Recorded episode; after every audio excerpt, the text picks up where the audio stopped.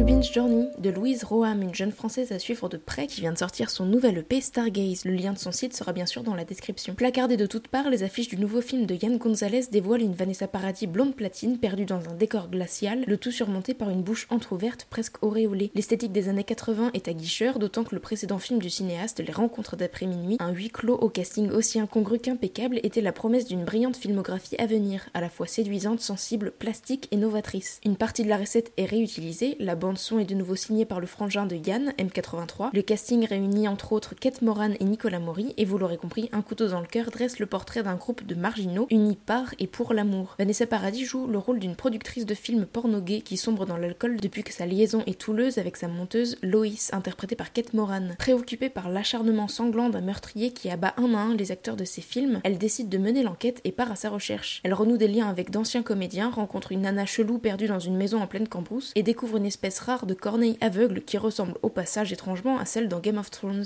Dans le même temps, elle réalise un film sur cette histoire sordide, savamment intitulé Le tueur homo, où elle se met en scène et tente de raisonner Loïs de l'aimer à nouveau. Ça fait beaucoup pour une seule et même femme et c'est peut-être là le défaut du film, car si l'esthétique est léchée, qu'il s'agisse de l'image tournée en numérique et en pellicule, ou bien des décors de boîtes de nuit et des ruelles sombres, le scénario part complètement en gangbang pour se résoudre avec un flashback noir et blanc échevelé survenu d'on ne sait. Je m'interroge également quant à la double direction d'acteurs qui dans l'ensemble sont bons, notamment Vanessa Paradis, lumineux sur chacun des plans, mais ultra creepy dans les parties de mise en abîme. Le film sort mercredi prochain en salle et il faut le voir ne serait-ce que pour forger son esprit critique. D'ailleurs, pour les amateurs de films de genre un peu trash, je vous conseille mille fois de regarder Malgré la nuit de Philippe Grandrieux, à la fois plasticien et cinéaste qui met en scène une ultime déclaration d'amour dans un récit shakespearien et SM porté par Ariane Labed, Paul Ami, Christian Marr et Roxane Mesquida. Si un couteau dans le cœur illustrait l'amour et non des scènes gratuites de sexe, l'actuelle exposition du Frac Île-de-France, A Study in Scarlet, s'intéresse justement à la limite entre œuvres d'art et pornographie. Galien Desjans, le commissaire d'expo, a rassemblé diverses œuvres d'artistes internationaux tels que Brice Delperger, Hendrik Egri ou encore Haroun Farouki pour mettre en lumière la réflexion initiale de la performeuse Kossi Fanny Tutti, membre du Throbbing Bristol et également modèle et actrice pour des revues pornographiques. On s'interroge alors quant à l'identité et à l'émancipation sexuelle, à la place des corps dans cette industrie ainsi qu'à la transgression d'une structure de communication bien rodée. Je conçois que l'imagerie présente dans les sept salles du plateau peut rapidement devenir oppressante, mais une œuvre diffusée sur un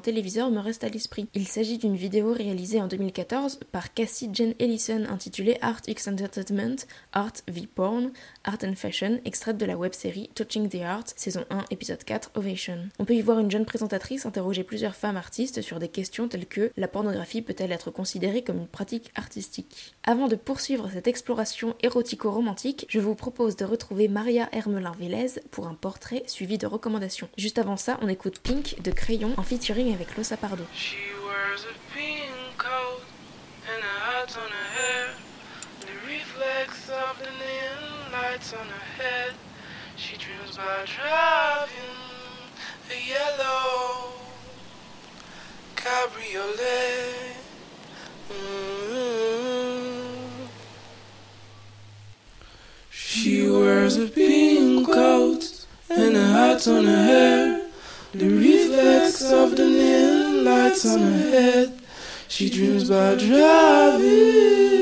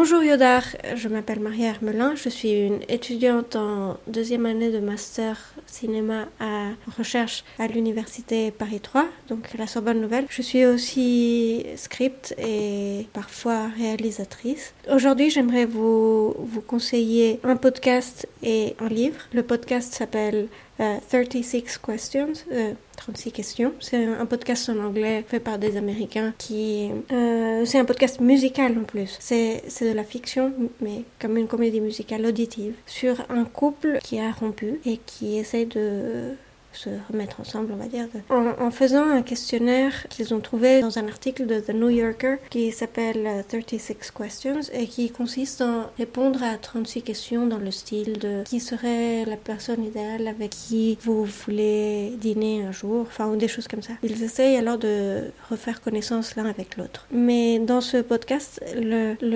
micro fait partie de la narration. C'est un téléphone que l'un des membres du couple euh, utilise pour enregistrer toutes leurs conversations. Et j'ai trouvé très intéressant la façon dont justement ils, ils sont conscients de, ils sont conscients d'être enregistrés et de la façon dont ils jouent avec, euh, avec le son pour faire toute une, une narration qui est vraiment, dans laquelle on a vraiment l'impression d'être. Bon, certaines des, des, chansons sont pas géniales, mais, mais j'ai vraiment bien aimé. Et un des acteurs est aussi un acteur de Broadway relativement connu qui s'appelle Jonathan Groff, qui joue dans Hamilton et qui, euh, bon, qui a aussi joué dans Glee, mais je vais jamais admettre que j'ai un jour regardé Glee. J'ai vraiment regardé Glee. Euh, L'autre chose que je voulais vous conseiller était donc un livre d'une auteure nigérienne qui s'appelle Chimamanda Ngozi Adichie sûrement complètement écroché son nom et je m'excuse. Euh, le livre s'appelle Americana et euh, c'est sur une jeune femme nigérienne qui déménage aux États-Unis pour faire ses études et c'est sur euh, deux sujets différents dont les questions d'identité lorsqu'on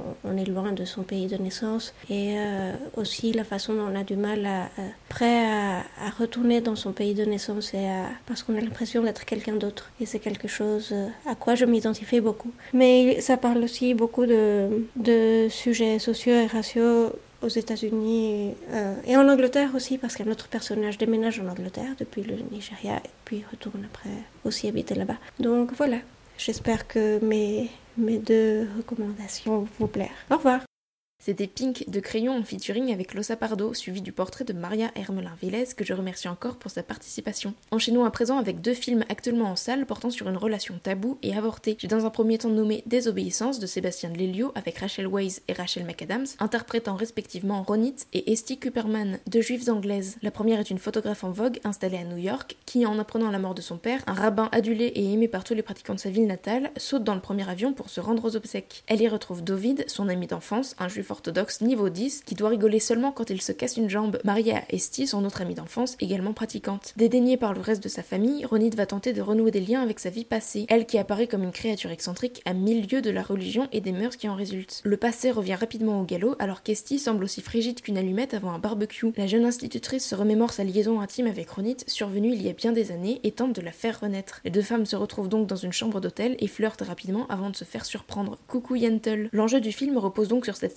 stérilisation du désir qu'interdit la religion et son outrepassement, tout ça dans des choix esthétiques très épurés et sans saveur, ainsi qu'un étalonnage livide, voire absent. Una questione privata, le film de Paolo et Vittorio Taviani, manque également cruellement de saveur, ou plutôt de fond. Nous sommes en Italie pendant la Seconde Guerre mondiale, et suivant Milton, un partisan qui s'oppose au régime fasciste. Enveloppé dans une dense couche de brouillard, le jeune homme revient devant la maison de Fulvia, une jeune et jolie italienne que lui avait présentée quelques années auparavant son meilleur ami Giorgio. Par alternance de flashbacks qui surviennent tout au long du récit, on comprend que tous deux étaient de potentiels prétendants pour la raquette qui a commencé un semblant de relation avec Giorgio. En écoutant les confidences de la servante de Fulvia, Milton pète un câble et se met en tête de retrouver son ami pour lui demander des explications, la jeune femme ayant déménagé pour fuir la guerre. Pas de chance, ce dernier vient justement de se faire arrêter et torturer par un groupe de fascistes. Pour le libérer, Milton n'a qu'une seule option, l'échanger avec un pro-dictature. Le récit se concentre dès lors sur cette quête vaine et finalement peu intéressante face au brasier sentimental dont semble souffrir le jeune homme. Nous conclurons cette 31e édition avec la pièce de Nicolas Girard Michelotti intitulée Radar et mettant en scène Andranik Manet, qui était à l'affiche, je le rappelle, de mes provinciales de Jean-Paul Siverac, aux côtés d'Héloïse Jeanjot, tous deux entrant au conservatoire parisien. Il s'agit d'un travail de fin d'études réalisé dans le cadre de la classe libre du cours Florent dont ce trio fait partie. Paris audacieux et réussi, Radar est une pièce de 90 minutes écrite à chaud et présentée pour la première fois hier soir au sein du cours Florent.